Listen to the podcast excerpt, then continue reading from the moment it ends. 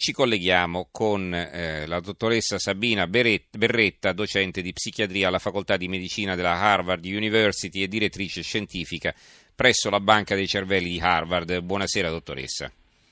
Buonasera. Allora, eh, eh, beh, insomma, lei è stata intervistata qualche giorno fa da Repubblica, abbiamo pensato di richiamarla perché è davvero interessante la sua storia. Eh, lei è nata a Catania, aveva incominciato così eh, come una ragazza di grandi speranze, insomma, no? prima si era dedicata allo studio, poi cercava un lavoro e insomma e ha visto che in Italia non c'erano prospettive. Perché? Che cosa era successo? Eh, non c'erano posti di lavoro, per cui avevo cominciato a fare ricerca all'Università di Catania presso un laboratorio di, di fisiologia e di neuroscienze uh, mentre, ero, mentre studiavo medicina per cui ho lavorato come volontaria per i cinque anni di medicina, poi mi sono laureata, laureato, ho cominciato la specializzazione, ma quello che volevo fare era ricerca e non, non, c'erano posti, non c'erano neanche tante speranze o promesse, non c'erano fondi. Um, per cui a un certo punto ho cominciato a perdere le speranze uh, la storia che è stata pubblicata della famosa uh, del posto da bidella di, mm. di, fare la bidella era semplicemente che era andato in pensione un bidello dell'istituto e ce n'erano parecchi di noi che eravamo già laureati o in biologia o in medicina che lavoravamo come volontari e allora il, il, il direttore dell'istituto aveva proposto di usare quello, quel posto, quello stipendio per darlo a uno di noi per continuare a fare ah, ecco. ricerca. Ecco. Mm-hmm. Ma c'era gente che era avanti a me, per cui non ho preso neanche quello. Eh, no, vedo qui, guardi, sul Fatto Quotidiano c'è un, eh, un trafiletto la cattiveria si chiama, esce ogni giorno, qui scartata come bidella in Italia, in Italia e guida un team di ricerca ad Harvard per dire quanto siamo esigenti con i bidelli. Ecco. sì, Probabilmente. Eh. Eh. Allora, eh, quindi bidello è un lavoro rispettabilissimo per carità, ma insomma uno che ha studiato tutta la vita e che vorrebbe trovare eh, uno sfogo diciamo, alle sue ambizioni personali, poi si ritrova eh, così con, eh, con, le armi spuntate perché? perché in Italia lavoro non ce n'è per questo tipo di ricerca. Perché non ce n'è? Perché non, non, non si investe in ricerca, perché così c'è scarsa attenzione per una questione anche di mentalità, non solo di fondi, perché? Veramente io non so rispondere a quella domanda. Penso che ci sia un'enorme scarsezza di fondi. Um, penso che la struttura della ricerca dovrebbe essere completamente cambiata.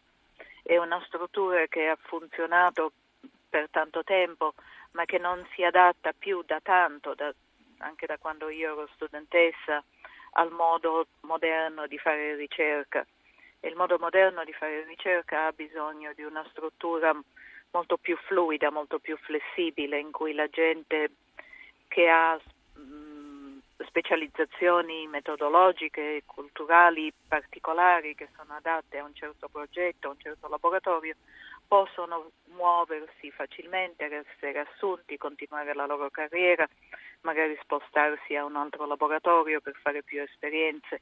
Mm-hmm tutto questo non è possibile in Italia, la struttura è molto rigida, per, perlomeno per quanto lo era quando c'ero io, ma mi sembra che sia Eh sì, è cambiato ben poco. Eh, eh. Senta, però una cosa, no? in Italia, una curiosità, eh, in Italia si dice sempre eh, lo Stato non investe abbastanza in ricerca, siamo gli ultimi, il fanalino di coda, eccetera, ma in America sono i privati che investono nella ricerca, mica chiedono i soldi allo Stato i laboratori, o no? No, non è vero, no.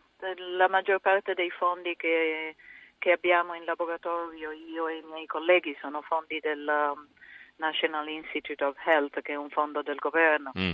Ci sono anche fondazioni private, ma sono minime uh, mh, con, mh, insomma, in, in, um, confronto. se comparate mm-hmm. ai fondi che vengono dati dalla, dalla, dall'NIH. Certo, non sono di, facili da avere, eh, sono difficili, bisogna provare tante volte, è un sacco di lavoro, uh, in genere più o meno solo il 10% dei, delle richieste di finanziamento a ogni certo momento vengono date. Mm-hmm. No, ma io facevo riferimento per esempio ai laboratori di farmacologia delle grandi multinazionali, insomma, si autofinanziano, è chiaro, no? Cioè, diciamo, gli studi che vengono fatti sui nuovi medicinali. Sì, certamente, mm. certo, quelle sì, però i, i, laboratori di ricerca di base come il mio, come tanti uh, uh, negli Stati Uniti, sono per la maggior parte finanziati dalla, con fondi Pubblici. federali. Mm-hmm. Senta, allora eh, continuiamo inclusa a parlare del suo caso. Sì, prego, prego, scusi l'interruzione. No, volevo dire solo in, inclusa per esempio la banca dei cervelli, non solo il mio mm. laboratorio. Mm-hmm. Ecco, volevo capire un po' eh, come è arrivata a dirigere questo laboratorio, insomma, qual è stato il suo percorso? Io sono venuta negli Stati Uniti con una borsa di studio per lavorare uh, all'estero per un anno. Mm. Di che anno parliamo? Di quando... Mm. Sì, sono andata a lavorare al, all'MIT, Massachusetts Institute of Technology, in un laboratorio a cui avevo chiesto se mi prendevano come ricercatrice, visto che avevo già una borsa di studio mia. Um, alla fine di quell'anno avevo già dei progetti di ricerca che, che andavano molto bene, mi hanno offerto di, di farmi rimanere. Ho lavorato in, uh, in quel laboratorio per altri sei anni. Uh, nel frattempo avevo avuto una possibilità di tornare in Italia come ricercatrice. Um, purtroppo a quel punto le, le, limitazioni della ricerca italiana mi erano molto più ovvie di, di prima che partissi, nel senso uh-huh. di, appunto, di, strutture, di fondi, di, di possibilità di collaborazione e nel frattempo mi era stata offerta un, un posto come ricercatrice molto prestigioso per cui alla fine non sono tornata. Mm-hmm. Um, poi, Ma è vero che si va all'estero anche adesso, a parte nel caso suo specifico, diciamo che eh, sono imbattibili in America eh, soprattutto per la retribuzione, cioè nessuno può competere in Italia con le retribuzioni che vengono pagate in America, è davvero così?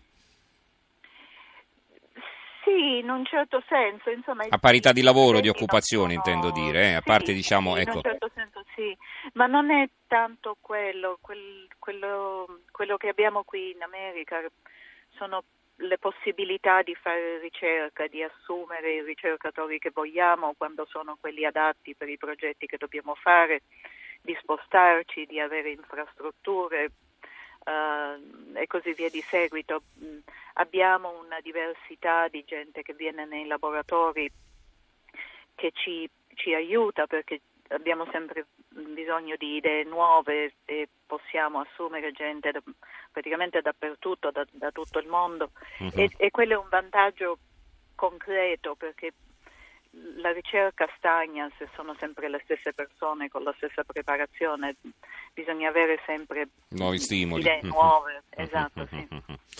Ecco, quindi lei si è ritrovata, diciamo, in questo percorso, in questa sua carriera, a un certo punto eh, di fronte eh, a un posto importante, vuoto, lasciato da, un, da, una persona che è andata in pensione, no? Ecco, perché è stata prescelta lei? eh, io sono andata, dopo, dopo la mia ricerca all'MIT, sono andata a lavorare ad Harvard e sono andata a lavorare ad Harvard perché volevo fare il tipo di ricerca che sto facendo adesso. Cioè, di cosa si occupa, diciamo? Sulla sì. schizofrenia, sì, eh, ricerca sulla schizofrenia, sul disordine sì. bipolare, usando campioni di cervelli umani, quindi l'idea è di cercare di capire che cambiamenti ci sono nel cervello di persone che soffrono di questi disordini. E la ragione per cui sono andata in quel particolare laboratorio che è in uno dei, degli, degli ospedali affiliati con Harvard, McLean Hospital, è che c'è una grande banca dei cervelli che colleziona cervelli da tutti gli Stati Uniti. All'inizio io sono andata, ho aperto il mio laboratorio, ho cominciato a studiare questi campioni, ma non avevo uh, connessioni con la, con la, banca dei cervelli altro che ricevere i campioni. Ma quando la professoressa Benes, che è andata in pensione da qualche anno, um, io ero una scelta abbastanza ovvia perché avevo esperienza, avevo fatto tanto lavoro, capivo bene come funzionava la banca dei cervelli e allora ho avuto anche questo posto, per cui ho il mio laboratorio di ricerca più la banca dei cervelli. eh, concludiamo, eh, professoressa, concludiamo con una considerazione. No? Ci sono tanti ragazzi, si parla di fuga di cervelli, tanti ragazzi ben, ben preparati, insomma, che sarebbero anche attrezzati a occupare posti di rilievo, che non trovano sfogo qui in Italia. È una perdita netta questa per l'Italia, queste persone che se ne vanno. Poi è chiaro che uno pensa anche al proprio futuro, non è che puoi pensare così al bene del paese, no? devi pensare innanzitutto al tuo, al tuo futuro personale. Ecco, però come si può arginare? Oppure è, una, è qualcosa di ineluttabile, insomma, l'Italia deve, deve eh, attrezzarsi a fare altre cose, quindi dobbiamo puntare sul turismo, dobbiamo puntare eh, sulla gastronomia, sulla moda, insomma, i nostri punti di forza sono altri per cui ci dobbiamo rassegnare. No, io non, non, non, credo che ci dobbiamo rassegnare e devo dire che ci sono dei laboratori in Italia estremamente validi, con ricerchi, ricercatori estremamente validi che pubblicano in, um, in giornali di, di, primo livello. Um, la, la, il fatto che la gente vada fuori non è solo um, per il, per il, pensando a se stessi, se stessero in Italia non concluderebbero niente dopo questo articolo mi hanno, mi hanno contattato tantissimi ricercatori, giovani, studenti, dicendo io vorrei fare ricerca ma non riesco a farla. Non è solo essere, pensare a se stesso e, e volere fare ricerca e non riuscirla a fare in Italia, ma io penso che il, bisogna spostare un po' il, l'attenzione. Il problema non è che la gente vada a lavorare all'estero, il problema è che la gente, non solo italiani che sono andati all'estero, ma tanta altra gente, deve essere invogliata a un certo punto a lavorare in Italia.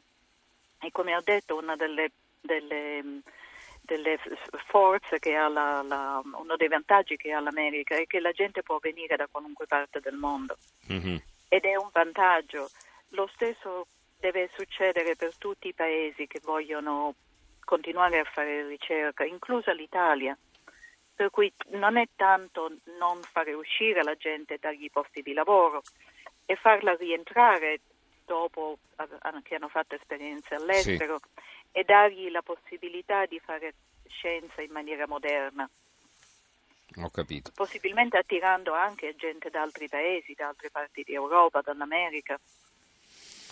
Eh, non è facile, non è facile, bisogna sì, cambiare anche mentalità, guardi, non è solo una questione di fondi, perché appunto... No, assolutamente, mm-hmm. assolutamente. Non siamo così avanti. Dire, non, non sono mm-hmm. solo i fondi, è proprio il, il, modo di pensare che bisogna mm-hmm. cambiare.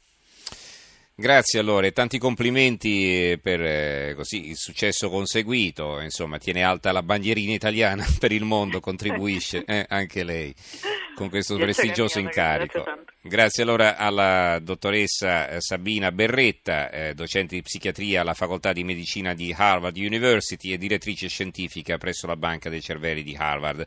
Grazie dottoressa e buonanotte. A presto, Buonanotte, grazie.